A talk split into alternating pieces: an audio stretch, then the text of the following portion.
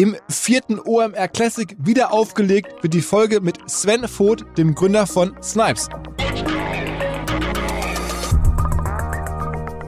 Wir wollen schon diesen, diesen Sharppoint und unser Image und unsere Realness äh, für uns behalten, weil es uns sehr, sehr wichtig ist, dass unser Kunde weiß, was er von uns zu erwarten hat. Und wenn da Snipes draufsteht, dann weiß er auch, äh, was da drin sein wird.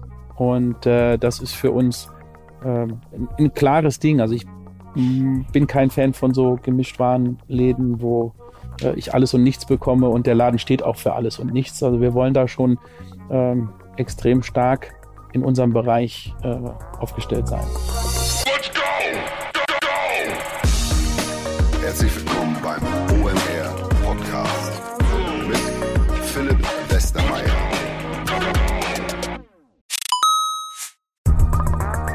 Ihr werdet euch wahrscheinlich fragen, warum unser Partner SalesViewer hier so oft im Podcast wirbt. Aber das ist relativ einfach zu erklären, denn wenn wir hier mittels Podcast Reichweite für SalesViewer erzeugen, dann besuchen natürlich auch hunderte von Menschen die Website von SalesViewer und SalesViewer kann dann mit dem eigenen Tool die Website-Besucher oder deren Firmen vor allen Dingen mit Klarnamen entschlüsseln. Also Podcast-Werbung führt zwangsläufig zu immer mehr Website-Besuchern und Website-Besucher lassen sich in Firmen Klarnamen von SalesViewer entschlüsseln und zu neuen B2B-Kunden machen. Und natürlich auch wir bei OMR sind sehr zufrieden mit SalesViewer nicht nur als Kunde, sondern auch als Partner. Wir setzen deren Tool ebenfalls ein zur eigenen B2B-Lead-Generierung und entschlüsseln damit die Website-Besucher von OMR, OMR Reviews oder anderen Tochterfirmen. Man sieht einfach, wer eure Webseiten besucht hat und wofür sich potenzielle Kunden interessiert haben. Neben uns, also OMR, sitzen aber auch noch deutlich größere Firmen wie Stepstone, Avato Systems, Sport5, Talon One oder die Vodafone-Tochter Grand Centrix bereits auf SalesViewer und generieren damit täglich neue B2B-Leads. SalesViewer ist bekanntlich auf unserem hauseigenen Software-Bewertungsportal OMR Reviews das bestbewertete Tool in gleich drei Kategorien und kann jederzeit kostenlos getestet werden. Wer also sehen möchte, wer auf der eigenen Website drauf war und diese Person dann am besten zu Kunden verwandeln möchte, der kann das alles kostenlos ausprobieren. salesviewer.com slash OMR. Zurück zum Podcast. Die Idee bei den OMR Classics ist es ja, Folgen aus den letzten Jahren, die ich sehr eindrucksvoll fand, wieder neu aufzulegen, weil viele Hörer dazugekommen sind, die diese Folgen vielleicht verpasst haben. Das hat bei Dieter Bohlen super geklappt. Beim Rainer Schöller war das sicherlich vor allen Dingen als Erinnerung gemeint. Der ist ja kürzlich verstorben. Bei der Leonie Hanne fand ich es auch ganz interessant, weil die auch schon ganz am Anfang ihrer Karriere bei uns war, mittlerweile noch viel, viel weiter gewachsen ist. Und jetzt habe ich gerade mich beschäftigt mal wieder mit dem Podcast mit dem Sven Voth von Snipes aus 2019. Seitdem ist wahnsinnig viel passiert und ich habe häufig gedacht, okay, eigentlich habe ich natürlich noch mehr Fragen, als der Podcast jetzt beantworten kann, weil man möchte wissen, wie ist da mit Corona weitergegangen, wo stehen die heute, wie läuft die US-Expansion. Am besten machen demnächst einfach mal wieder eine Follow-up-Folge in Teil 2. Mit Snipes werde ich den Sven mal fragen, ob er dazu Bock hat. Aber jetzt erstmal der Einstieg, wie kam es eigentlich zu Snipes? Warum haben die ausgerechnet in Essen, meine Heimatstadt, ähm, ihren ersten Laden aufgemacht? Wie haben sie es dann geschafft, auf die erste Milliarde Umsatz, die hatten sich nämlich damals in 2019 schon, hochzulaufen, nicht ganz, aber der Sven hat so angedeutet, es könnte ungefähr eine Milliarde sein.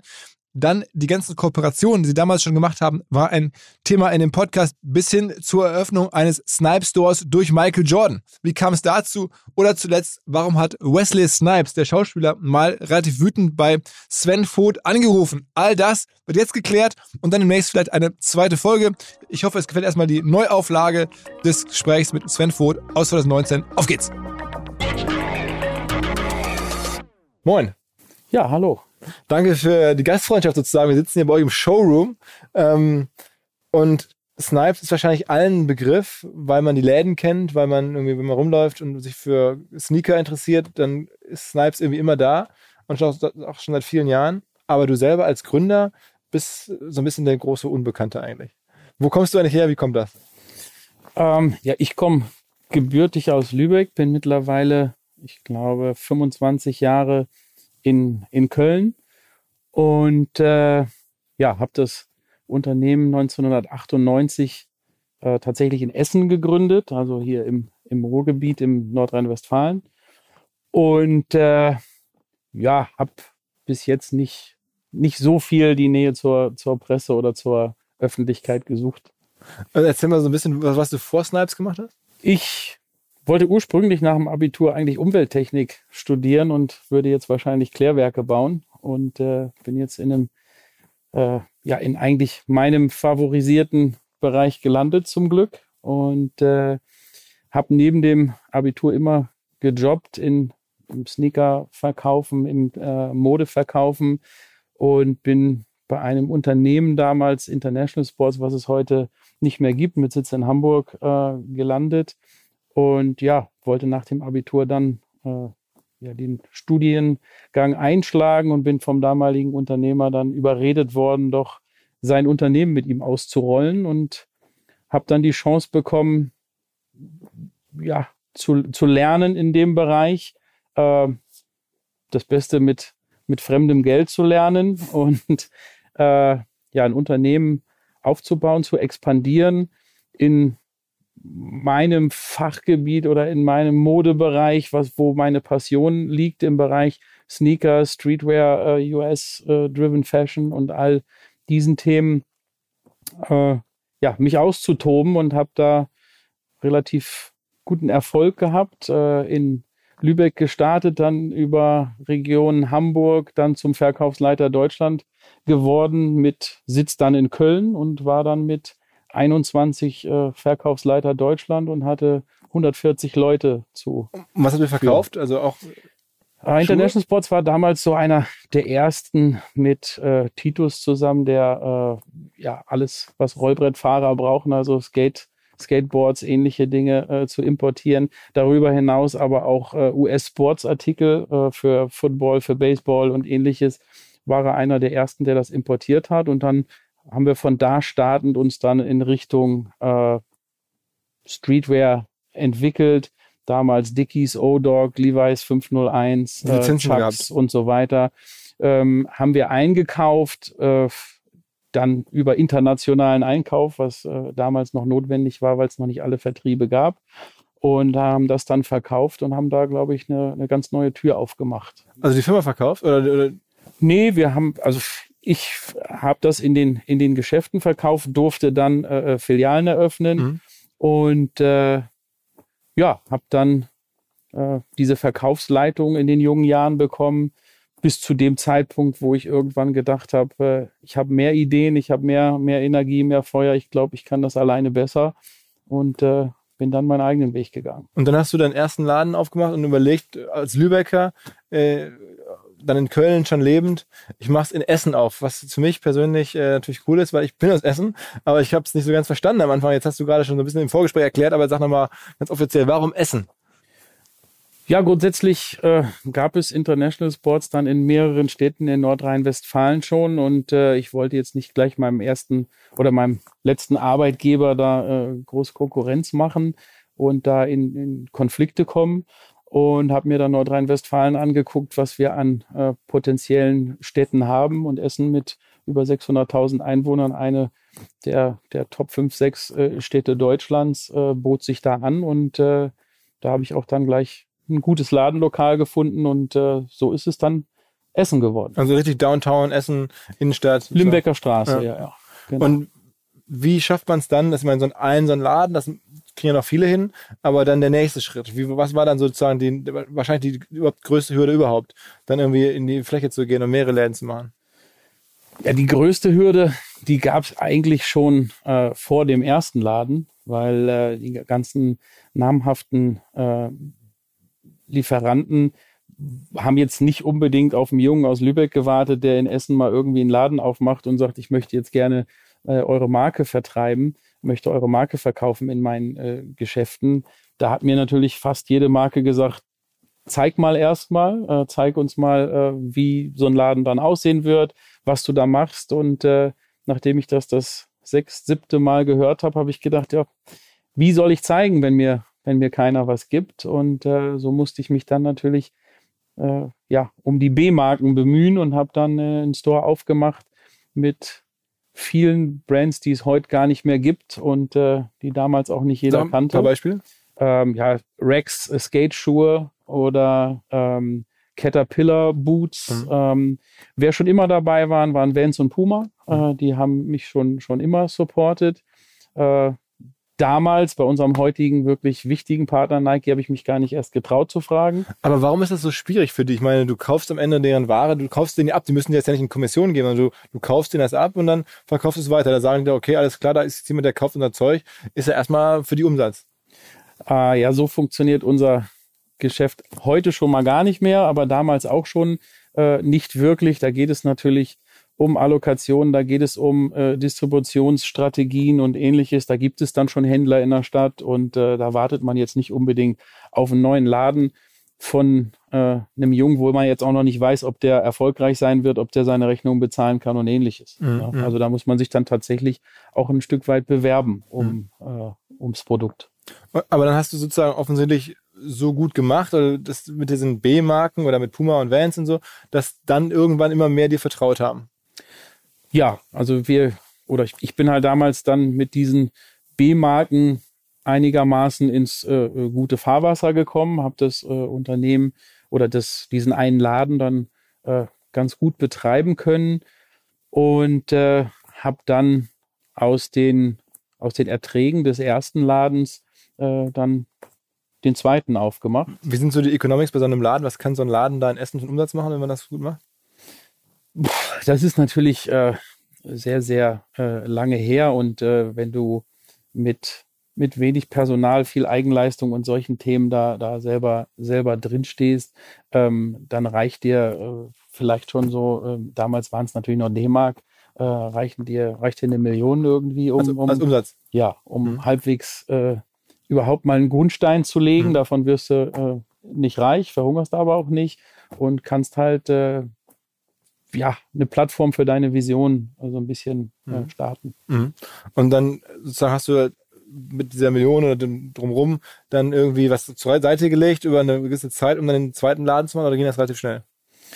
Das ging relativ schnell, ähm, weil man jetzt natürlich so ein kleines bisschen äh, sich so das erste zarte Netzwerk aufgebaut hat und die ersten Ideen gehabt hat. Und äh, ich muss sagen, ich habe vom ersten Tag an ähm, immer das Ziel gehabt, mehr zu sein als, als, als nur Retail. Das heißt, äh, ich habe versucht, ähm, dieses, dieses Lebensgefühl, ähm, was wir auch heute noch vermitteln, schon zu starten. Also es war nie mein Ziel, einen Laden zu, zu machen, den wir morgens um 10 aufmachen, äh, versuchen so viel zu verkaufen wie möglich, zählen abends um 8 das Geld und schließen den Laden ab. Das war, das war nie das Ziel. Das heißt, ich war wahrscheinlich einer, einer der, der, der ersten, der dann ständig Events äh, am Point of Sale gemacht mhm. hat. Das heißt, ähm, wir haben äh, Breakdancer gehabt, wir haben die ersten äh, Celebrities, was wir ja heute im großen Stil machen, dort damals gehabt. Ich habe äh, MOP im, im Store gehabt. Wir haben Cisco im Store gehabt.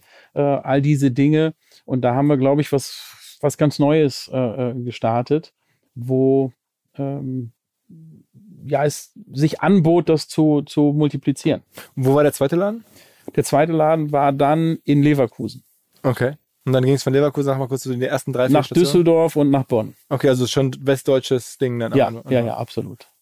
Und du hast auch schon mal im Interview gesagt, dass ähm, der, der, der sozusagen der Magic Trick so ein bisschen war das auch das Personal, dass du die Mitarbeiter, die du hattest, dass die auch alle so diese Street Credibility hatten, dass die aus der Sneaker-Szene oder aus der, weiß nicht, äh, ähm, ja, Street-Szene irgendwie kamen wie lässt sich sowas skalieren? Auch diese ganzen Musikgeschichten, das ist jetzt, da muss man ja ein gewisses Gefühl haben, da muss man irgendwie wissen, wen man fragt, wann was passt, äh, wie man mit den Kunden spricht. Das kann man jetzt schlecht irgendwie den Leuten äh, am Gesicht erkennen, ob die es auch können. Und es gibt jetzt auch nicht so viele, die das wollen und können. War das ein Problem? Am Anfang natürlich nicht, weil da startet das so, wie, wie man sich das vorstellt. Man durchforstet so ein bisschen den Freundeskreis und äh, vielleicht auch ehemalige Mitarbeiter aus der Arbeitsstation vorher und äh, baut sich so sein Team. Und das ist natürlich mit äh, ein, zwei, drei Läden jetzt noch sehr, sehr überschaubar. Also fünf, fünf, sechs gute Leute, die Lust haben, was mit einem zusammen zu starten, die sind schnell gefunden. Heute ist das natürlich äh, eine ganz andere Story, wenn du dann äh, ein paar hundert Läden bestücken musst mit, mit Personal, dann äh, muss da natürlich anders vorgegangen werden. Wie viele Läden habt ihr heute insgesamt? Äh, wir haben, werden am Ende des Jahres mit knapp 300 äh, Stores in Europa aussteigen und äh, 100 nochmal in den USA, sodass wir so close to 400 Läden kommen. Okay, okay, also und das ist jetzt innerhalb entstanden dann von sozusagen 98 bis heute. Okay, und gab es da irgendwann einen Moment, wahrscheinlich irgendwann gab es ja auch eine Übernahme oder zumindest eine Teilübernahme. War das dann ein Moment, wo das dann noch schneller ging oder hast du irgendwann zwischenzeitlich schon mal Investoren an Bord geholt, dass du schneller wachsen konntest oder war das alles sehr organisch, der linear hochgefahren? Nein, also die ersten äh, elf Jahre des Unternehmens ist das ein völlig organisches Wachstum gewesen, ähm, was tatsächlich nur aus aus dem selbst erarbeiteten stattgefunden hat. Ich denke mal, jeder, der ein Unternehmen mal, mal gestartet hat, kennt die, diese schwierigen äh, Bankgespräche, die ich natürlich auch mal geführt habe, ähm, auch ohne jeglichen Erfolg. Herr Voth, wenn Sie nicht an Ihr Unternehmen glauben, wie sollen wir das dann? Das ist ja so dieser mhm. äh, Standardsatz, wenn man äh, Haus und Hof verpfänden soll. Mhm. Und das sind natürlich alles Themen gewesen, die, die ich ähm, durchexerziert habe, aber ähm, am Ende ist es tatsächlich die ersten elf Jahre alles aus dem, aus dem Erarbeiteten, also aus einem Store werden zwei, aus zwei werden drei und so weiter. Und da haben wir das dann äh, hin entwickeln können. Aber du würdest schon sagen, dass das auch damals schon der, der das Besondere war, war so diese Art Mitarbeiter zu haben, die, sagen wir mal, die Marke anders transportieren äh, auf der Fläche? Oder, oder was gab es noch so für, es sind ja viele an den Start gegangen mit, ich erinnere mich damals auch noch mit, mit, mit Klamotten, Schuhläden, das ist ja, da warst du ja nicht der Einzige. Was hat, was hat sozusagen die ersten elf Jahre euch besonders gemacht? Ja, wie ich schon sagte, also ich glaube im, in erster Linie dieser, dieser, ich sage gerne über mein eigenes Unternehmen, wir sind ein Entertainment-getriebenes Eventunternehmen mit ein bisschen Retail. Und äh, das war von Anfang an das große Ziel, genau das zu machen. Das heißt, wir haben ähm, sehr, sehr viel dafür getan, dass der der Kunde außer Retail mehr von uns erwarten kann und mehr mit uns erleben kann. Also Content am Ende. Genau. Und dieses 24-7-Ding, äh, dass wir das irgendwie zum, zum Leben kriegen. Haben viel Partys gesponsert und wie gesagt auch äh, tagsüber Events gemacht und solche Dinge. Aber natürlich auch, und äh, da bleibe ich bis heute bei, unser größter USP ist halt unser Personal. Mhm.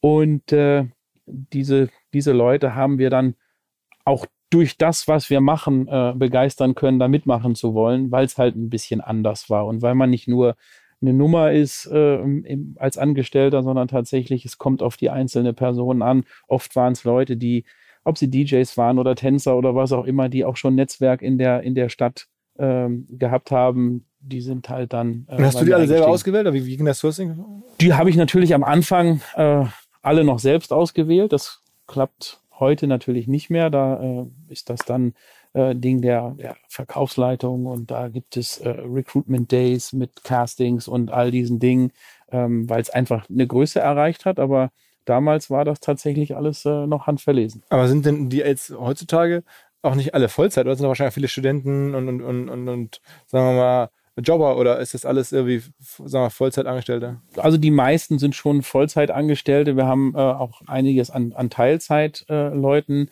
und äh, wirklich nur einen kleinen, einen kleinen Anteil an Aushilfen. Okay, okay.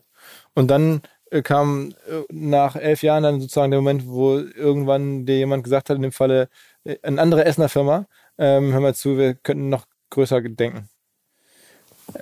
Ja, also es ist gar nicht so, dass, dass diese, diese andere Essener Firma das losgetreten hat, sondern nach elf Jahren wuchs so ein bisschen äh, das Interesse an meinem Unternehmen, weil man konnte sehen, ich bewege eine Zielgruppe, die interessant ist für die Industrie, weil diese äh, Zielgruppe meinungsbildend sein kann für verschiedene Industriezweige, weil diese, ähm, diese Zielgruppe auch ähm, Spending, äh, äh, ja, die sind tatsächlich offen, auch Geld, Geld auszugeben für, für ähm, sei es jetzt in unserem Fall natürlich Mode, klar, aber auch für Elektronik und für, für, für äh, Getränkehersteller, dies, das, jenes. Und äh, das ist halt so ein bisschen aufgepoppt und dadurch gab es natürlich von Seiten Private Equity, aber auch von verschiedensten Unternehmen dann mal so die, äh, vorsichtige Anfrage, wie es denn bei uns so aussieht. Wie groß wart ihr damals so vom Umsatz her dann zur Zeit? Ich meine, dass wir damals äh, 35, 36 äh, Stores aufgehabt haben. Also das heißt dann auch so Größenordnung zwischen 30 und 40 Millionen Umsatz ungefähr? Ja, so die, die Kante ein bisschen mehr vielleicht. Okay. Ja. Okay, also es war dann am Ende Deichmann, um es nochmal zu sagen. Genau, ist dann äh, Deichmann geworden aus, aus diesem Pitch, ähm, den es dort gegeben hat. Und äh, das lag irgendwie nah, weil ähm, ich habe mein Unternehmen selbst gegründet und äh, Deichmann auch in dieser Größe ein Familienunternehmen, äh, wo, wo natürlich ein, ein Herr Deichmann hintersteht und dementsprechend das Unternehmen auch behandelt. Ähm, das ist natürlich das eine, was mich interessiert hat, aber natürlich auch der, der Hintergrund, ähm, ja, Schuhretailer. Mhm. Äh, mhm. also auch nicht so branchenfremd, als wenn ich jetzt äh, mit ein paar Investoren am Tisch sitze, die jetzt noch nie einen Schuh verkauft haben. und, und, wie ging es dann weiter? War das, was war dann anders als, die, als nach der Übernahme?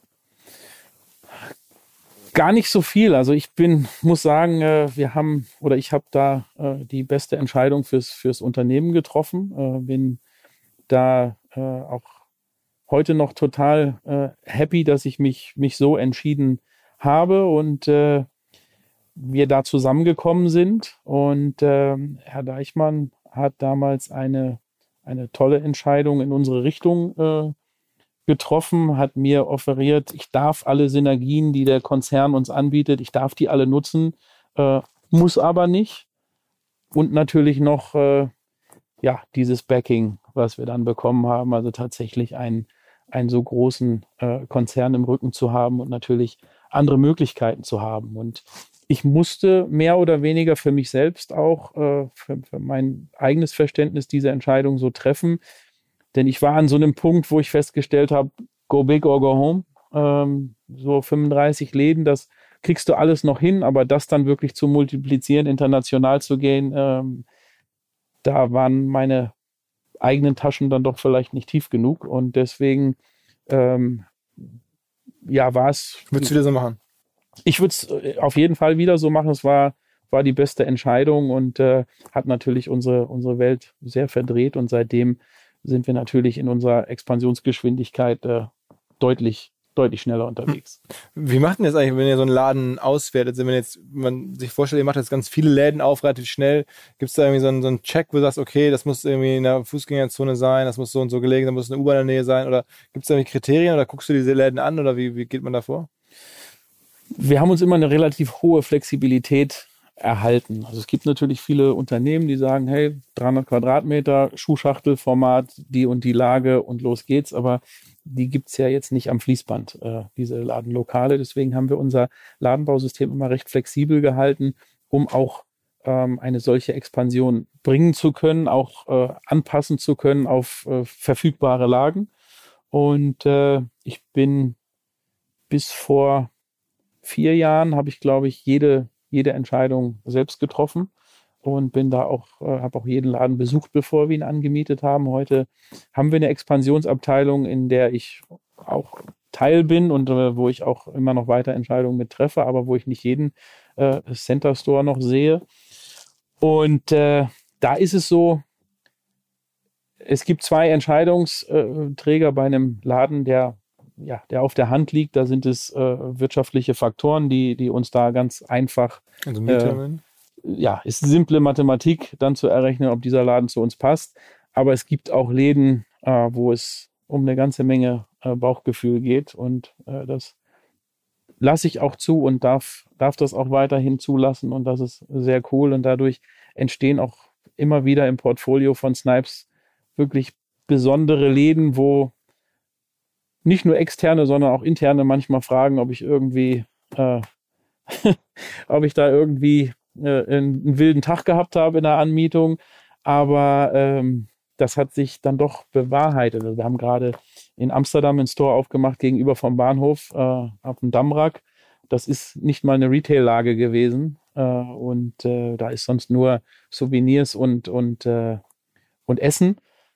Und äh, das ist aber der hochfrequentierteste Punkt in ganz Holland, weil alle Leute aus dem Bahnhof äh, strömen. Und da haben wir uns dann mal gedacht, wir probieren das mal. Und das ist, äh, ist ein Riesenerfolg zum Beispiel. Mhm. Oder keine Ahnung, wenn Leute nach Kassel fahren und auf der Treppenstraße unseren Laden entdecken, da weiß auch keiner, warum wir da sind. Aber ähm, das hat toi toi toi auch immer funktioniert und das waren gute Bauchentscheidungen. Was ist denn das beste oder der best funktionierendste Laden all time bislang? Ja, ich sag mal, ähm, da muss man jetzt ein kleines bisschen abwarten. Grundsätzlich ein gesetzter Markt wie in Deutschland ist es dann, wie wahrscheinlich bei jedem Einzelhandelskonzept, ist es München. Mhm. Ähm, das ist ganz klar. Die größte Überraschung aller Zeiten ist wahrscheinlich Hamburg gewesen, weil das auch eine Entscheidung gewesen ist. Äh, ja, ihr kommt aus Hamburg, kennt also Direkt den Laden sicher Mönckebergstraße. Der ist damals nicht zu vermieten gewesen, das ehemalige Lampenpredigerhaus, was eigentlich jeder kennt in Hamburg. Aber durch die Europapassage dachte man, die Leute kürzen dort ab von der Mönckebergstraße auf die Bergstraße und die Ecke da oben ist tot und über die Straße geht sowieso keiner. Und äh, das ist einer unserer absoluten Top, Top, Top-Läden und auch, ich denke, das kann man auch über das eigene Konzept mal äh, sagen, schon ein, ein, Hamburger Symbol irgendwie, was, was jeder kennt, diesen mhm. Laden. Mhm. Und äh, den wollte damals auch keiner. Mhm. Okay. Erzähl mal so ein bisschen, wenn ihr da jetzt diese ganzen, also ihr hattet schon über Jahre sozusagen Testimonials. Also ihr habt Menschen in die Läden geholt, gibt Bilder, weiß ich, Nowitzki in den Läden, äh, viele US-Superstars. Ähm, hast du dir da selber einfach dafür Geld bezahlt, dass sie da hinkommen? Oder war das so das Netzwerk? Oder wie habt ihr das gemacht? Grundsätzlich ist es natürlich, dass wir das überhaupt hinkriegen, ist natürlich ein Ergebnis äh, langjährigen äh, Networkings. Äh, wir haben ein Netzwerk aufgebaut in die Musikindustrie, äh, in die Modeindustrie, in die Sportindustrie, wo wir natürlich dann äh, Möglichkeiten haben, über verschiedenste äh, Wege mit solchen ähm, Celebrities in Kontakt zu kommen. Manchmal äh, hilft auch der ein oder andere Markenkontakt, äh, weil natürlich auch die Marken wie Nike oder Adi oder ähnliche, die natürlich auch äh, Testimonials unter Vertrag haben, da können wir die, haben wir die verschiedensten Wege. Und, okay.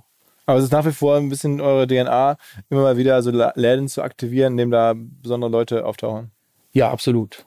Absolut. Und äh, meine, wir haben vorhin über Hamburg gesprochen. Das ist wahrscheinlich unser All-Time Classic. Ist jetzt schon ein paar Jahre her, ist 2006 gewesen, aber äh, Michael Jordan hat ja da unseren Store eröffnet. Das hat es weltweit sonst nicht gegeben. Er ist in äh, Nike Towns gewesen, aber noch nie bei einem unabhängigen Händler.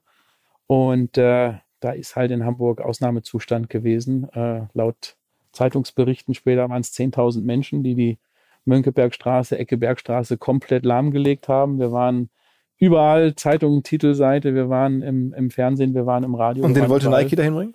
Ähm, wir haben das mit Nike zusammen äh, realisieren können und äh, das war das Aufregendste, was wir bis jetzt tatsächlich gemacht haben, weil Michael Jordan ist Repräsentant des amerikanischen Volkes das heißt, äh, die CIA ist vorher gekommen und hat drei verschiedene Anfahrtsrouten vom Flughafen zum Laden gecheckt.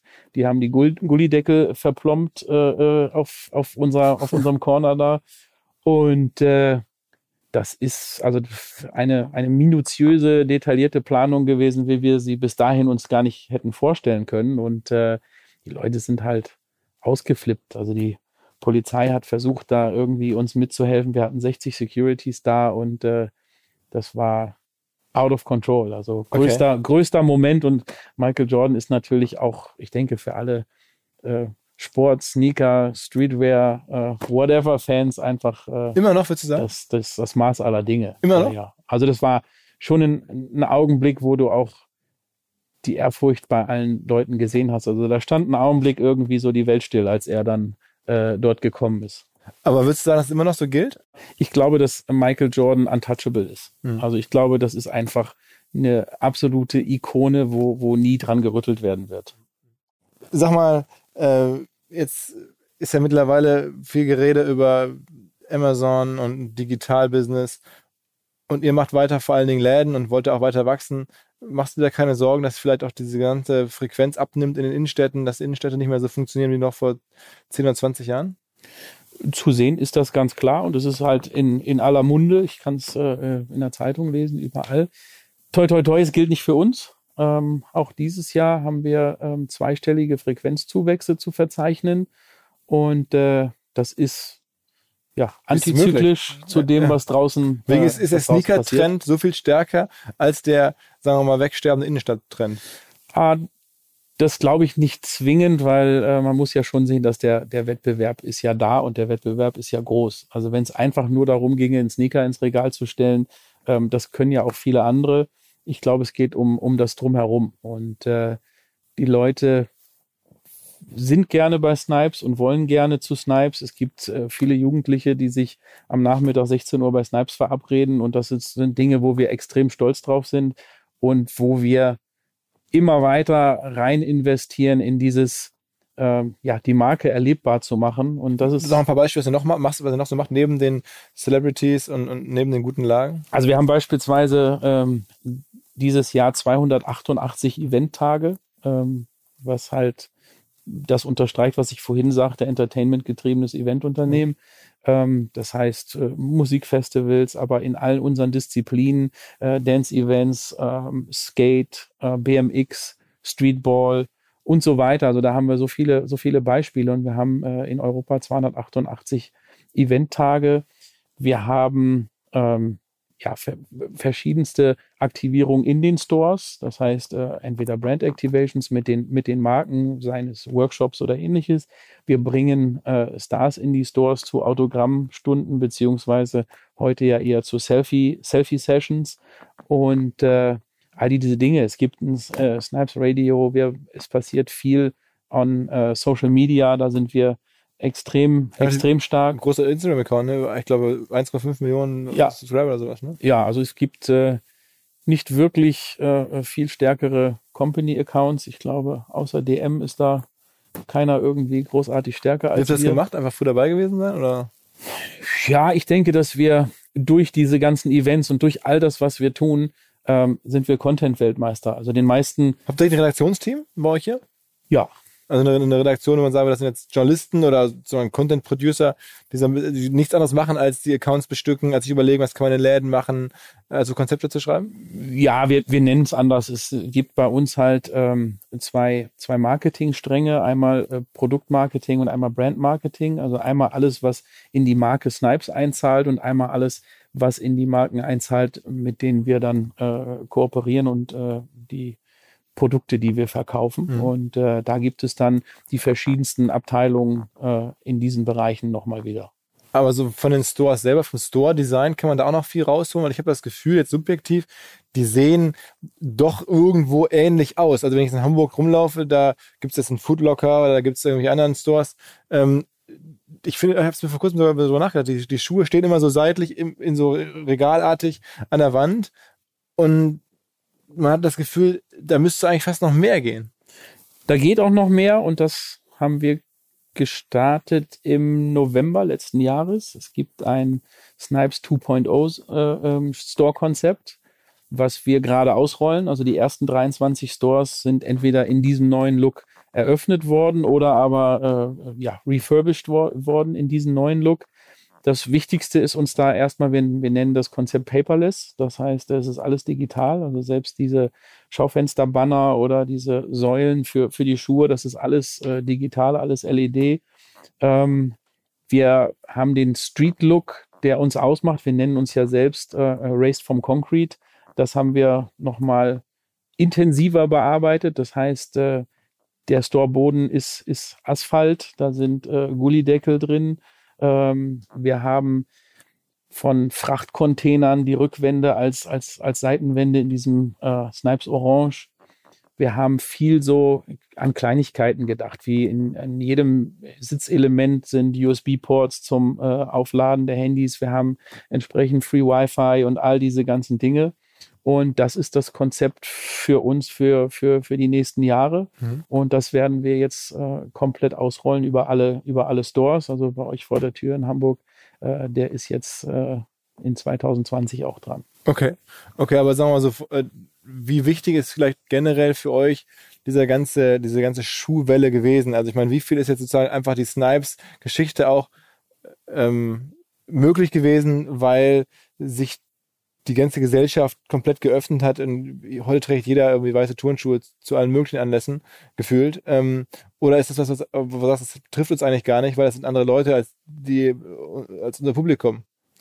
Nee, das, das kann man natürlich nicht sagen, weil wir sind äh, in AAA-Locations und da ist nun mal natürlicher Footfall äh, draußen und wenn jemand einen äh, weißen Sneaker sucht, dann geht er auch gerne mhm. bei uns rein. Deswegen gestalten wir attraktive Läden und deswegen haben wir starkes Personal auf der, auf der Fläche und versuchen natürlich diese Menschen auch, äh, ja, auch mit abzufrühstücken, keine Frage. Wir sprechen die nur mit unserem Marketing jetzt nicht gezielt an. Also unser, unser Marketing äh, geht gezielt auf den äh, 17-jährigen Jungen oder das 17-jährige Mädchen, die äh, ja einen urbanen Background hat und mit denen sprechen wir Marketing. Alle anderen nehmen wir sehr gerne mit. Aber ihr wollt nicht auch weiter sich zu öffnen, war nie eine Überlegung. Das war nie eine Überlegung. Ähm, grundsätzlich, wir wollen schon diesen, diesen Sharppoint und unser Image und unsere Realness äh, für uns behalten, weil es uns sehr, sehr wichtig ist, dass unser Kunde weiß, was er von uns zu erwarten hat. Und wenn da Snipes draufsteht, dann weiß er auch, äh, was da drin sein wird. Und äh, das ist für uns äh, ein, klares Ding. Also ich bin kein Fan von so Gemischtwarenläden, wo äh, ich alles und nichts bekomme und der Laden steht auch für alles und nichts. Also wir wollen da schon ähm, extrem stark in unserem Bereich äh, aufgestellt sein. Und du hast mal gesagt, einer der größten Fehler äh, wäre es gewesen zu Zeiten der Finanzkrise. Ähm, da war der Druck ein bisschen höher, was zu machen. Und da hast du dann so ein bisschen eure Zielgruppe aufgeweicht und hast Partnerschaften gemacht, unter anderem mit dem ADAC oder so. Das würdest du heute nicht mehr machen. Ähm, nein, das sind natürlich alles so, so Learnings aus, de, aus der Vergangenheit. Ähm, das war grundsätzlich eine, nicht eine, eine, eine Wahl äh, in erster Linie des, des, des falschen Partners, weil äh, ADAC ist ja jetzt nichts, nichts Schlechtes oder nichts Verkehrtes, sondern es war eine Entscheidung aus, ähm, bleibe ich stark in meiner, in meiner Nische stehen oder, oder suche ich irgendwelche Turbolader für Reichweite? Und äh, ich denke, ist wahrscheinlich jedem bekannt, dass das ADAC äh, Motorweltmagazin das auflagenstärkste Magazin in Europa ist mit, ich glaube, 13,5 äh, Millionen Auflage. Und äh, da haben wir oder habe ich kurzfristig Reichweite äh, mit, mit Erfolg verwechselt. Und äh, da muss man dann schon ganz klar sehen, dass das nicht der richtige Weg ist, weil wir wollen schon mit unserem Core-Consumer sprechen und nicht versuchen, mit jedem zu reden. Also kam das irgendwie negativ zurück oder woran, hast du erkannt, dass das nicht funktioniert? Ja, natürlich. Also es, es gibt da schon verwundertes Feedback von unserem Core-Consumer, der äh, sich wundert, was wir jetzt dann gerade mit dem ADAC am Kopf haben. Mhm. Und äh, kannst dir auch vorstellen, wenn ich von dem 17-jährigen Jungen und dem 17-jährigen Mädel äh, spreche, mit dem, mit dem wir reden, ähm, die hat kein Auto, weil die hat ja keinen Führerschein. Äh, also das war jetzt schon äh, schön daneben geschossen. Okay. Äh, das war, war kein, äh, keine, keine Glanzleistung, aber ich glaube, das gehört dazu, weil gerade in, in, in schwierigeren Zeiten lerne ich deutlich, deutlich mehr und deutlich schneller als äh, wenn wir auf der Welle ganz oben sind. Sag mal ein paar Worte zum Thema E-Commerce. Also wie viel verkauft ihr online mittlerweile? Ähm, gut, dass du das äh, oder dass wir heute zusammensitzen, weil für uns ist heute ein ganz, ganz äh, wichtiger Tag. Wir sind heute online gegangen mit unserer neuen E-Com-Plattform. Äh, wir haben uns nach äh, Jahren jetzt für, für die Salesforce-Plattform entschieden und mhm. äh, sind damit Salesforce äh, ja, an den Start gegangen und haben heute um 9 Uhr morgens unseren Release des neuen Online-Shops gehabt. Und das war eine der größten Investitionen der, der Firmengeschichte bisher. Und äh, wir haben jetzt das große Ziel, uns, uns Richtung 30 Prozent entwickeln zu wollen mit dieser neuen Plattform. Wirklich mit E-Commerce-Anteil. Mit E-Commerce-Anteil, ja. Aber die Läden gehören euch alle, da gibt es jetzt keine, ähm, keine ähm, Franchise-Nehmer, die sich darüber beschweren oder so? Nein, nein, nein. Also unsere Stores sind alle owned und wir werden auch durch dieses Ziel, online mehr zu wachsen, auf keinen Fall äh, unser Store-Wachstum verlangsamen.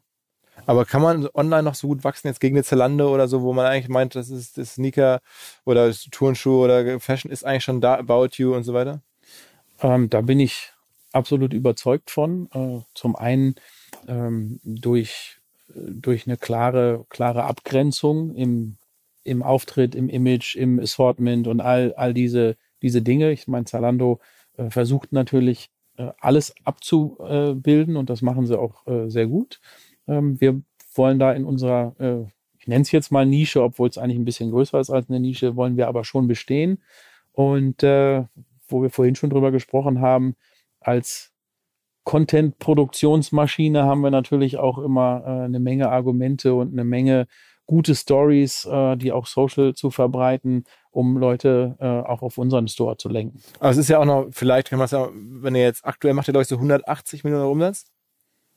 Mm, das ist eine recht alte Zahl. Was ist die aktuelle Zahl? Äh, da haben wir noch nichts, haben wir noch nichts veröffentlicht wieder. Okay, also ich habe das wirklich, ich, normalerweise google ich es mal ganz genau, jetzt habe ich es bei Wikipedia gelesen. Dachte mir, ja, nee, du hast äh, vorhin schon gesagt, äh, dass man über, über mich und mit mir nicht viel gesprochen hat und äh, so haben wir es auch mit, mit Zahlen und ähnlichem immer gehalten und äh, ich weiß auch nicht, wo die Wiki-Zahl herkommt, keine okay, Ahnung. Okay, aber man kann sich überlegen, wenn er sagt 300 Läden und die alte Metrik ist mit den ungefähr eine Million pro Laden, dann, dann erkennt man ja schon daraus, dass es eigentlich mehr sein müssten. Fällt mir jetzt gerade auf. Ja, und da wären wir auch lang nicht mit zufrieden. Okay, okay, also okay, noch ein bisschen, okay, und dann 30 Prozent, ich, ich sage jetzt mal, vielleicht sind sogar 500 Millionen. Ähm, Vielleicht auch. Noch mehr als das? Okay, wow, wow, wow. Okay, ähm, aber ihr seid doch jetzt kein Milliardenumsatzunternehmen. Nein, aber natürlich jetzt mit dem, mit dem Wurf äh, in die USA und äh, auch mit unserer Acceleration der Expansion in, in, in Europa ähm, ist das jetzt kein Fernziel. Okay, okay. Also das heißt, dann, dann sind ja auch entsprechend, auch wenn man jetzt sagt, wir nehmen wir jetzt mal 800 Millionen und dann sagt man 30 Prozent, dann sind das ja schon 250 Millionen Euro Umsatz, Online-Umsatz. Ähm, und das ist ja dann schon auch eine Dimension, wo jetzt ein About You äh, selbst gerade rausgewachsen erst ist oder so, ne? Also das ist jetzt noch nicht ja. irgendwie, das ist jetzt, das ist jetzt nicht so mal eben. Das ist schon. Nein, also das muss man auch klar sagen. Wir sind jetzt nicht heute auf die Plattform äh, gezogen, um morgen äh, jetzt 30 Prozent zu erreichen. Das ist schon äh, ein, ein heftiger Weg und äh, da sind mit Sicherheit auch noch einige Learnings für uns äh, auf dem Weg. Aber wir haben jetzt schon mal die Basis und die Plattform geschaffen, um das überhaupt äh, erreichen zu können. Und äh, ich glaube, wir haben das richtige Team gebaut mit äh, Leuten, die, die das auch für uns umsetzen können. Und was sind so, sagen wir, die zwei, drei Produkte, die ihr am allerkrassesten verkauft? Lass mich mal raten. Weiße Stan Smith Sneakers vielleicht? Nee. Oder irgendwelche ähm, Nike Air Force One Schuhe oder doch am Ende Chucks oder sowas? Oder was ist es? Ja, das kommt natürlich darauf an, in welchem Jahr wir hier sitzen, weil das geht natürlich rauf und runter. Mhm. Äh, die, die Mode, der Trend ist natürlich volatil. Wir haben natürlich Jahre gehabt, wo gerade die genannten Chucks immer weit, weit vorne gewesen sind. Jetzt im Moment haben wir gerade auch von dir gerade angesprochen, wieder ein Air Force One Jahr äh, zu packen. Okay, okay. Und äh, wenn wir nächstes Jahr wieder hier sitzen würden, würde ich dir wieder was anderes erzählen. Okay. Und grenzt ihr euch dadurch ab oder kriegt ihr andere Ware als andere? Also ist das so ein bisschen so, dass du auch Sachen verkaufen kannst, online als auch in den Stores, die eine, vielleicht eine About You oder ein Zalando nicht verkaufen kann? Ja, absolut. Ähm, da machen auch die, die Marken natürlich mit ihren äh, Distributionsstrategien äh, und mit ihren Allokationen und so weiter ähm, ja, größtenteils einen, einen sehr guten Job indem sie ähm, sich auch überlegen, welcher, welcher Store oder welcher Kunde steht für welches äh, spezielle Gebiet. Ähm, wir sind zum Beispiel jetzt äh, natürlich für, für Urban ähm, der Go-To-Spot und äh, es gibt halt kein ikonischeres Produkt, was zu uns passt als ein Air Force One mhm, beispielsweise. Mhm. Da äh, machen die Marken natürlich schon äh, einen entsprechenden Job und äh, sowohl wir als auch unsere Wettbewerber bekommen dann spezielles Produkt, äh, um uns auch so ein bisschen voneinander abzugrenzen und äh, ja, eine gewisse Diversifikation wird da auch vorangetrieben von uns selbst, aber auch von unseren Markenpartnern. Eine Sache, jetzt ist eine äh, Sekunde, ich hatte gerade wieder, das gibt es doch gar nicht. Ach so, genau, ich wollte dich fragen, warum ihr das jetzt alles organisch macht, dieses ähm, Online-Wachstum. Wenn jetzt, ihr habt jetzt so viel Firepower, seid so groß, eigentlich würde man doch sagen, es gibt richtig coole Sneaker-Shops online, wir selber hatten hier schon mal im Podcast, glaube ich, ähm, von Asphaltgold die Kollegen und da gibt es viele andere. Hätte man nicht da einfach so ein bisschen akquisitorisch vorgehen können, sagen wir sind Snipes, wir nehmen uns jetzt die zwei, drei spannendsten Online-Händler äh, dazu? Ich glaube, das kann irgendwann mal äh, eine Überlegung sein, wenn man dann an die Decke stößt, aber wir haben natürlich jetzt noch so viel äh, Opportunities und so viel unausgeschützt, äh, ausgeschöpfte äh, Potenziale, dass wir da noch unsere eigenen Hausaufgaben durch Verbesserung und durch äh, ähm, Organic Growth äh, treiben können, dass wir an diesem Punkt noch gar nicht gewesen sind. Wobei man natürlich auch darüber nachdenken muss, ähm, dass es online nicht so einfach ist, ähm, wenn man dann die eine oder andere Akquise, Akquise macht, ähm, ähm dass dieses, diese Stores zusammenzuführen, weil äh, Kunden zu migrieren, das ist ja nicht einfach äh, mal eben so möglich. Das heißt, dann muss ich wahrscheinlich zwei oder mehrgleisig fahren und all diese Themen. Das macht das ganze Gebiet natürlich noch komplexer und da möchte ich mich eigentlich erst mit auseinandersetzen, wenn wir dann tatsächlich auch unsere Hausaufgaben fertig haben. Aber du schaust dir schon ziemlich genau an, was gibt es da draußen so für ähm, Sneaker-Stores online zum Beispiel außerhalb von euch? Absolut. Und äh, ist ja zum Glück auch online alles so ein bisschen äh, messbar. Und, und, man weiß ja auch so ein bisschen, was bei den anderen passiert. Und wie siehst du zum Beispiel so ein High Snobiety? Ist das auch ein Thema, was für euch mal irgendwann relevant sein könnte? Weil die machen ja auch wirklich Content rund um eure Themen, vielleicht eine bisschen ältere Zielgruppe, aber auch, so würde ich sagen, vom Spirit her gefühlt, irgendwie geht das in deine Richtung.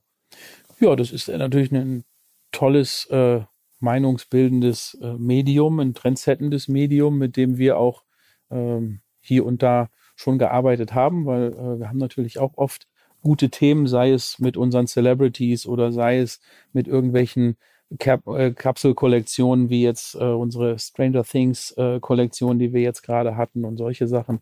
Das ist dann auch tatsächlich für solche Medien, äh, glaube ich, wirklich interessanter Content. Aber selber sozusagen mal so ein Medium zu übernehmen oder zu führen, das könnte das nicht auch ein Weg sein, sich zu differenzieren?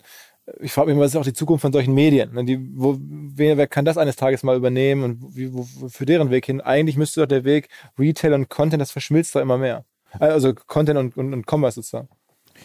Absolut. Deswegen sagte ich ja auch vorhin, ähm, dass wir brutal viel Content produzieren, weil das ist ja so oft äh, der Lack von, von anderen Unternehmen, mhm. dass, dass da Content fehlt. Äh, wir haben eigentlich immer so viel Content, dass wir gar nicht, gar nicht alles spreaden können, was wir, was wir da haben. Manchmal ist das tatsächlich ein bisschen schade, weil können die Leute ja auch nicht zuspammen irgendwo.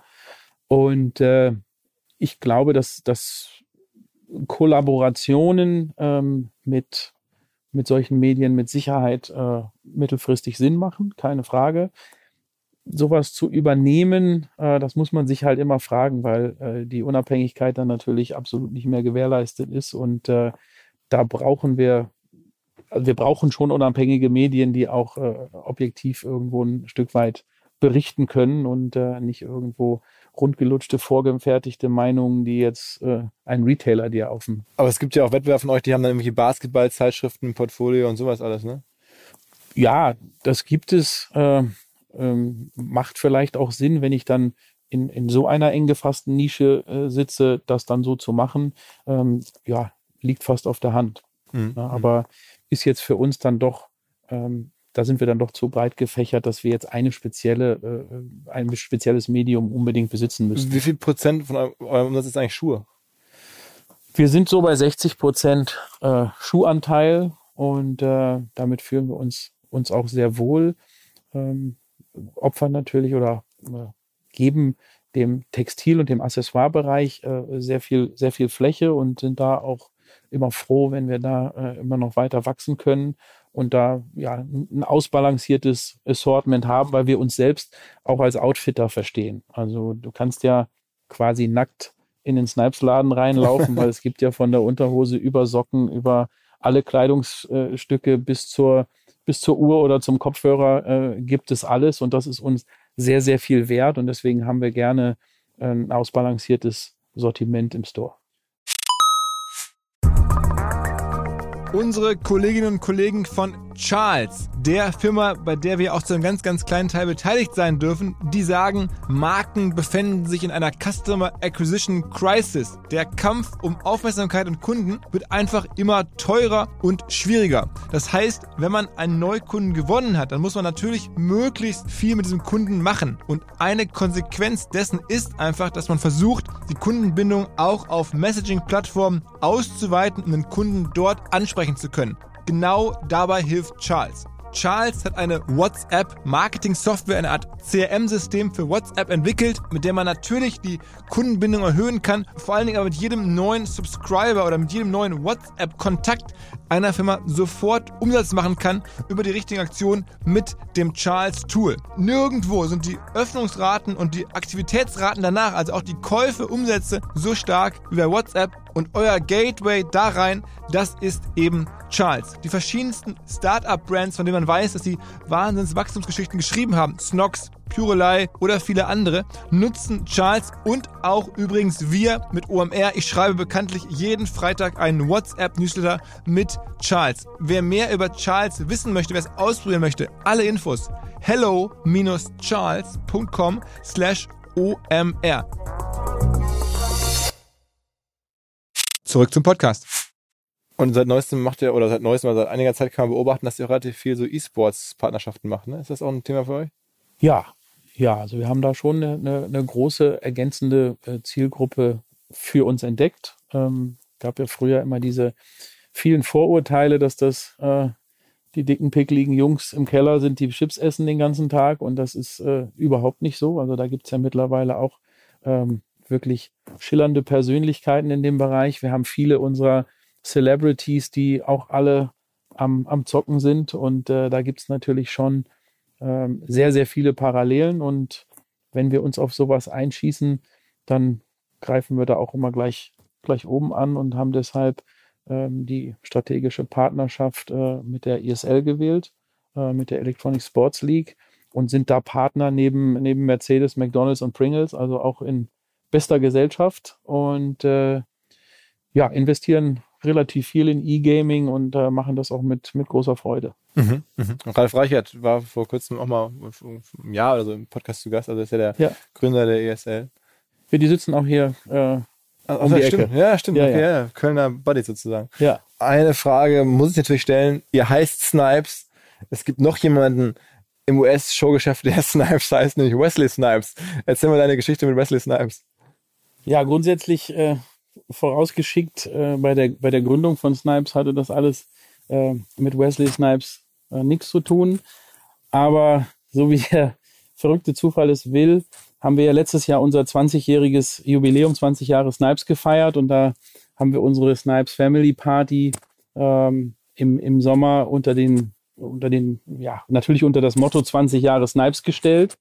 Und äh, einen Monat vor der Party rief oder bekam ich einen Anruf mit einer, mit einer US-Nummer und äh, bin da rangegangen, habe mich gemeldet und dann brüllte jemand äh, ins Telefon, wer ich denn sei. Und dann habe ich meinen Namen wiederholt.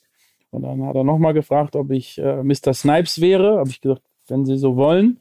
Und dann sagte er, das kann nicht sein, ich bin Mr. Snipes. Und äh, das war natürlich äh, erstmal sehr verstörend, bis ich dann äh, mal vernünftig nachfragen konnte, hat er mir dann versucht zu erklären, dass er Wesley Snipes sei.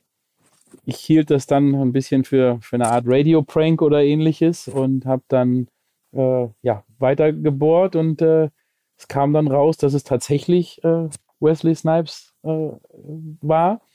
Und äh, er erzählte mir dann, dass er in Costa Rica auf einem Festival gewesen wäre mit äh, Buster Rhymes zusammen. Und da wäre ein DJ auf der Bühne gewesen mit einem Snipes-T-Shirt. Und äh, dann wäre er zu dem DJ hingegangen und hat gesagt, hey, was hast du da an? Das bin ich. Äh, und dann sagte der, nee, das ist hier mein mein Snipes-T-Shirt irgendwie und dann sprang Buster Rhymes ein, der das Jahr, nein, zwei Jahre davor auf unserer Snipes Family Party performt hat für, für unsere Mitarbeiter. Sagte Buster Rhymes, nee, das sind ein paar Jungs äh, in, in Deutschland, die da so ähm, Sneaker und, und Streetwear-Läden haben. Und äh, sagte, das gibt's ja nicht. Und dann war zufällig eine Musikpromoterin äh, dort vor Ort, die äh, mich kannte, beziehungsweise unseren Marketingleiter und die Nummer rausgegeben hat. Und so ist das dann über drei Ecken, ist die Nummer dann bei ihm gelandet und er hat mich dann angerufen.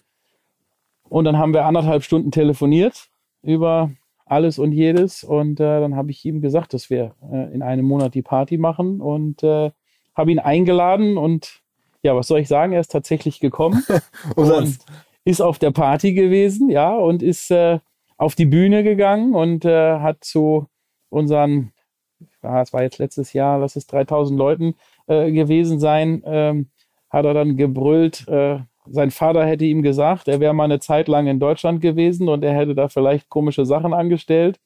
Und vielleicht hätte er ein bisschen Familie in Deutschland, aber doch nicht 3000. Und dann, und dann ist natürlich die Menge komplett ausgeflippt und war total begeistert. Und äh, danach ist dann Ludacris aufgetreten und äh, äh, Wesley Snipes war dann den kompletten Auftritt der Background-Tänzer von Ludacris und war auch nicht zu bremsen und hat damit uns dann gefeiert. Ist auch nachher in die Leute rein und wir haben bis heute äh, wirklich einen äh, sehr, sehr guten Kontakt. Okay. Na, hat jetzt, wie gesagt, nichts mit der Gründung zu tun oder mit unserem Namen, aber ist natürlich cool, äh, so, einen, so einen Namensvetter zu haben, der uns jetzt auch noch äh, ja, gut mit, gut mit uns verbunden Aber ist. ihr habt kein, aktuell keinerlei kommerziellen, strategischen Sachen am Laufen.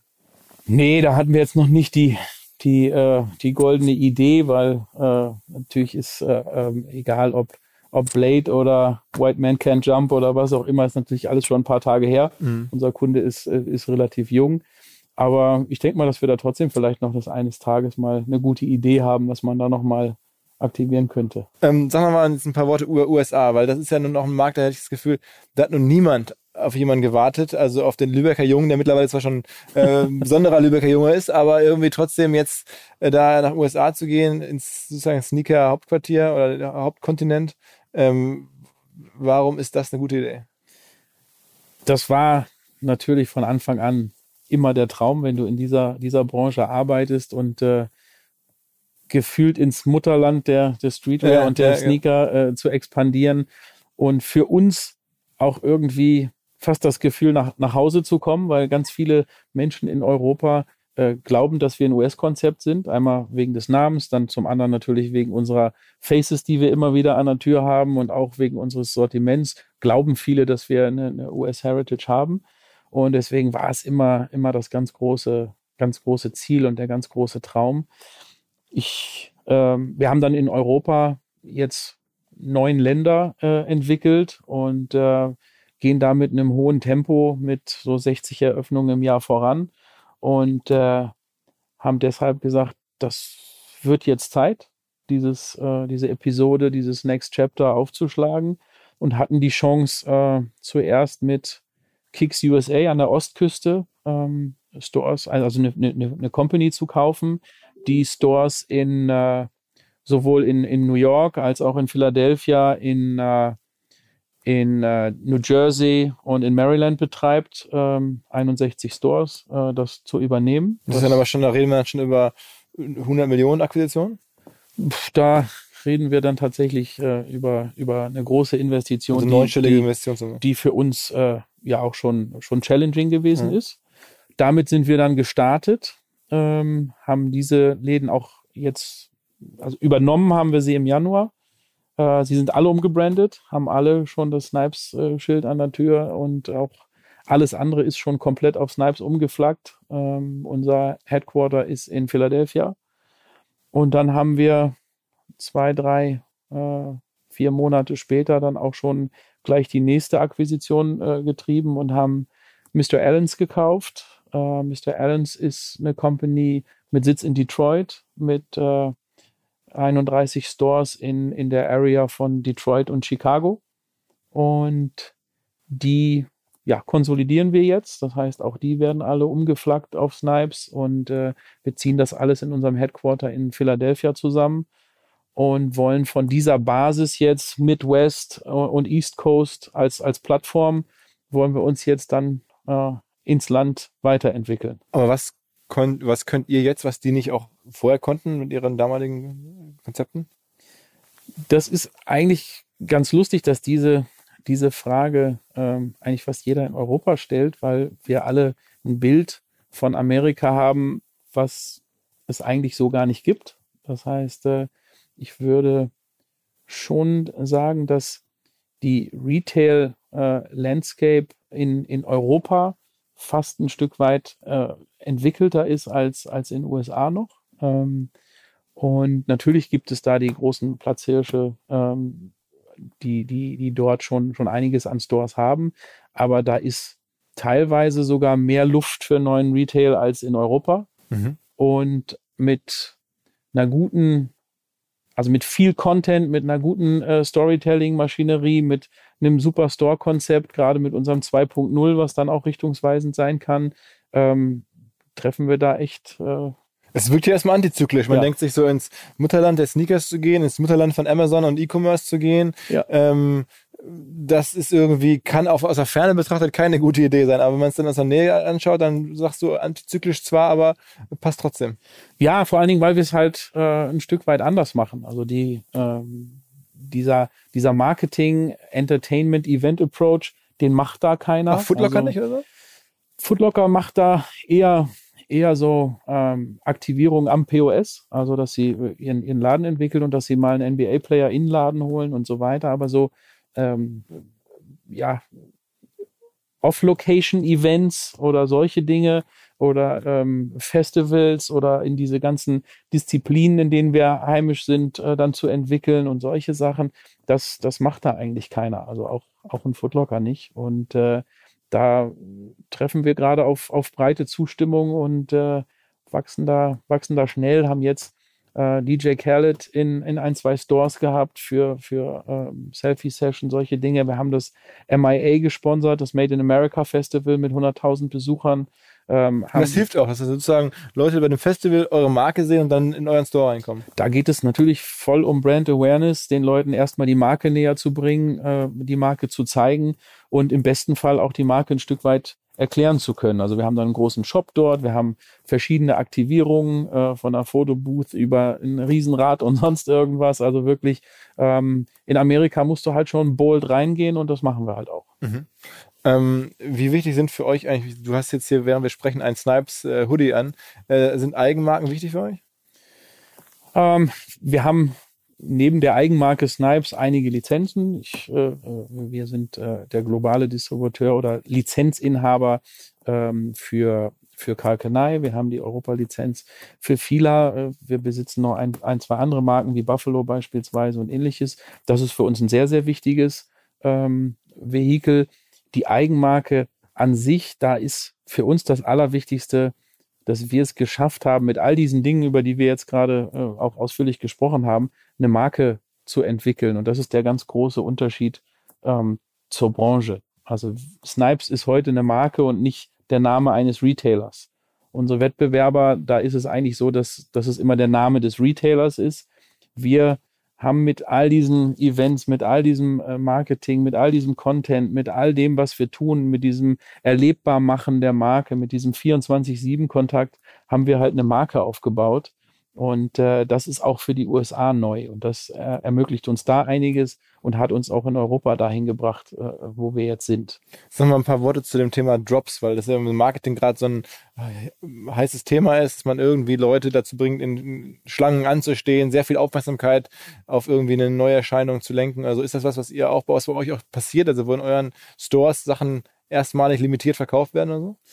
Ja, ich sag mal, das hat das hat's immer gegeben. Äh, was sich verändert hat, ist, ist die Taktung. Ähm, das kommt halt jetzt äh, schneller.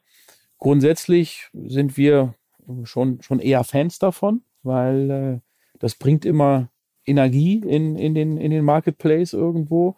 Die Marken äh, pushen und wir, wir selber auch äh, sehen zu, dass wir eine Story ans Produkt äh, hängen, dass wir ein gewisses Storytelling aufbauen für diese speziellen Produkte diese speziellen Produkte werden natürlich von den Kunden als äh, ja, noch wertiger und noch wertvoller äh, empfunden äh, durch den ganzen, äh, durch das ganze drumherum. Aber ähm, ich sehe das immer gerne so ein bisschen als als Kirsche auf der Sahne. Also ich möchte ein gesundes, äh, stabiles Core-Business haben und mich darüber freuen, wenn am Wochenende jetzt dann am Samstag ein Jordan rauskommt oder ein Yeezy oder was auch immer, ähm, der dann uns zusätzlichen Traffic und zusätzlichen äh, äh, zusätzliche Sales generiert. Mhm.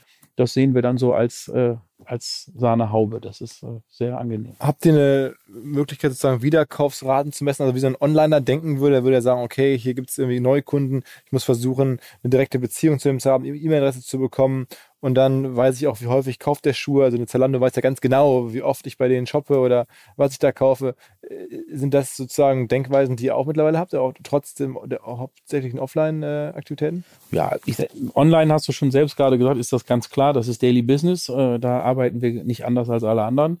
Ähm, stationär ist das für uns unser nächstes Riesenprojekt. Äh, wir haben jetzt eine, eine Kundenkarte draußen. Wir haben 1,8 Millionen Plastikkarten äh, draußen, die Leute äh, mit sich rumtragen. Und das wollen wir jetzt äh, für uns tatsächlich revolutionieren und wollen nächstes Jahr, April, Mai, so die Kante mit unserer App äh, rauskommen. Wir haben eine, eine App entwickelt, ähm, die, die zu uns passt wie, wie die Faust aufs Auge. Die soll so ein, soll zum Daily Habit werden für, für unsere Konsumenten, die ähm, soll quasi ja auch wie ein, wie ein Social, Social Hub funktionieren. Äh, man kann sich selbst auch reinladen mit dem neuen Outfit, was man gerade gekauft hat, kriegt da Response und so weiter. Das Wichtigste für uns ist aber, äh, dass es neben der Shopping-App dann auch eine, eine Loyalty-Funktion hat. Ähm, ich kann äh, neben Coins auch äh, Hearts sammeln. Ähm, diese Hearts kann ich äh, generieren, indem ich mit Snipes interagiere. Heißt, auf eins der vielen Events gehe, was Snipes gerade macht, oder ähm, auf der anderen Seite etwas like oder kommentiere oder in welcher Art auch immer, äh, Art und Weise auch immer mit Snipes in, in Interaktion trete, kann ich diese Hearts sammeln und äh, die Coins bekomme ich halt über, über äh, ja, Sales. Mhm, mhm. Okay. Das heißt also wirklich jetzt Loyalty und App als neues großes Thema, auch im, im, im klassischen Retail. Absolut. Und äh, wir haben uns da so ein kleines bisschen orientiert an, an Fluggesellschaften, also Reward-Programmen zum Beispiel. Und äh, haben da drei Stufen entwickelt, äh, Crowd, Crew und Core, ähm, wo du ja in verschiedene Stufen dich dann reinarbeiten kannst durch dieses Sammeln. Und äh, gerade in dem Core-Programm wollen wir dann diesen Leuten äh, Money Can Buy Experiences äh, bieten. Und da denke ich, haben wir auch wieder die Nase vorn, äh, Money Can Buy Experiences auch überhaupt anzubieten. Durch Weil natürlich die Nähe zu den Stars, äh, Meet and Greets anzubieten oder sei es eine Fastlane oder das Konzert ist eigentlich ausverkauft und äh, du kannst da dann doch, doch noch rein. Habt ihr noch andere Testimonials demnächst, von denen man hören wird? Auf jeden Fall. Auf jeden Fall. Also, noch nichts, was du sagen könntest. Ähm, jetzt die, die nächste äh, Kampagne äh, für, für Q4 ähm, ist Meek Mill. Ähm, oh, okay. Das War das im Gefängnis raus quasi? Ja, und natürlich äh, für uns jetzt mit Home, äh, Home Office in, in Philly ah, ja, stimmt, ist stimmt. natürlich äh, der, der Philly-Artist überhaupt. Ja. Äh, das heißt, der Fanatics-Gründer hat ihn ja angeblich aus dem Gefängnis rausgeholt, habe ich gelesen. Ja, und dementsprechend scheint er ja auch da an Litz äh, beteiligt zu sein und also Geschichten. Also da ist sehr viel Rumors äh, unterwegs und äh, das bot sich für uns an, da tatsächlich dann äh, eine, eine richtig coole Kampagne. Also ich bin da auch auf äh, das Filmchen, was wir dazu produziert haben und auf den ganzen Content äh, recht stolz. Kommt der mal nach Europa? Eine tolle Geschichte. Ich denke mal, das äh, werden wir auch noch hinkriegen. Okay. Wow. Okay, das heißt dann letzte Frage, so Vision 2030, dann machst du möglicherweise immer noch ähm, Snipes, obwohl dann äh, Deichmann immer weiter sozusagen zugekauft haben wird. So ist ja dir, glaube ich, angelegt, hast du im Vorgespräch erzählt. Ähm, dann ist es dann immer eine, eine komplette Deichmann-Firma, aber dafür eine, die äh, global unterwegs ist und du bist dann möglicherweise noch CEO.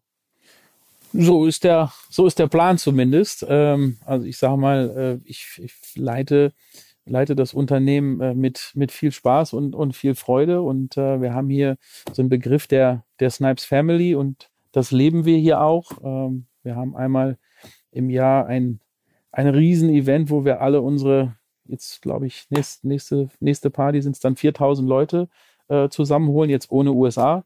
Und wo wir auf dem äh, Flughafen in, in Weze äh, alle Leute zusammenholen, einen Überraschungsakt aus USA einfliegen lassen. Äh, wir haben da zahlreiche Attraktionen von einem Autoscooter über was auch immer alles. Das ist eine, eine, eine Riesensache und da leben wir dieses äh, Family Feeling auch und äh, all das führt natürlich dazu, dass man diesen, diesen Job mit, mit sehr, sehr viel äh, Freude machen kann. Der Erfolg tut natürlich äh, sein Übriges dazu, aber ich bin 46. Mhm. Und äh, das macht halt, macht halt wahnsinnig äh, äh, viel Freude und, und Lust auf mehr, das natürlich äh, noch weiter zu machen. Und irgendwann, wie groß ist Deichmann jetzt vom Umsatz her? Ähm, ich glaube, die letzte veröffentlichte Zahl liegt irgendwo bei 6 Milliarden. Also dann immer noch nach wie vor signifikant größer, als wenn ihr jetzt also schon, schon, da kommt man jetzt nicht so schnell ran. Ähm, klingt, als würdest du mich challengen wollen. Alles klar, okay. Ja, in dem Sinne. Das ist ein gutes Schlusswort. Ähm, ja, vielen Dank. Ähm, das war super interessant. Ja, vielen Dank. Hat Spaß gemacht. Alles klar. Ciao, ciao. Was mir bislang überhaupt gar nicht klar war, ist, jeder Hersteller von Produkten jeglicher Art kann ein Volksprodukt sein in Kooperation mit der Bild. Das ist insofern natürlich spannend, weil die Bild eine Wahnsinnsreichweite hat, fast 50 Prozent der deutschsprachigen Bevölkerung erreicht und halt dieses Label Volksprodukt vergibt an Partner. Seit 21 Jahren machen sie das. Mittlerweile gibt es 220 verschiedene Volksprodukte und es werden weitere gesucht. Es gab schon Zahnbürsten, Volksakkus, aber auf der Website habe ich gesehen, sie suchen zum Beispiel einen Partner für eine Volkszahnzusatzversicherung oder für eine Volkspizza oder für einen Volksstaubsauger. Also, wer solche Produkte herstellt und auch in größerer Kapazität produzieren könnte, denn erfahrungsgemäß spricht der Verkauf nach einer solchen Kampagne ziemlich an, wendet euch bitte an den Vermarkter der Bild. Die Firma heißt Media Impact und Media Impact sagt übrigens auch, dass 80% derjenigen, die schon mal eine Kampagne in dem Bereich gebucht haben, das wieder tun. Wer jetzt hier erstmals von dieser Möglichkeit gehört hat, bekommt auf seine erste Buchung auch ein Media-Bruttovolumen von 220.000 Euro on top. Wendet euch dazu bitte direkt an Media Impact ein Wort.de slash Bild slash Volks-Produkt und erwähnt einfach im Gespräch mit den Ansprechpartnern und Ansprechpartnern dort, dass ihr über OMR kommt und dann gibt es diesen Zuschlag. Zurück zum Podcast. Dieser Podcast wird produziert von Podstars bei OMR.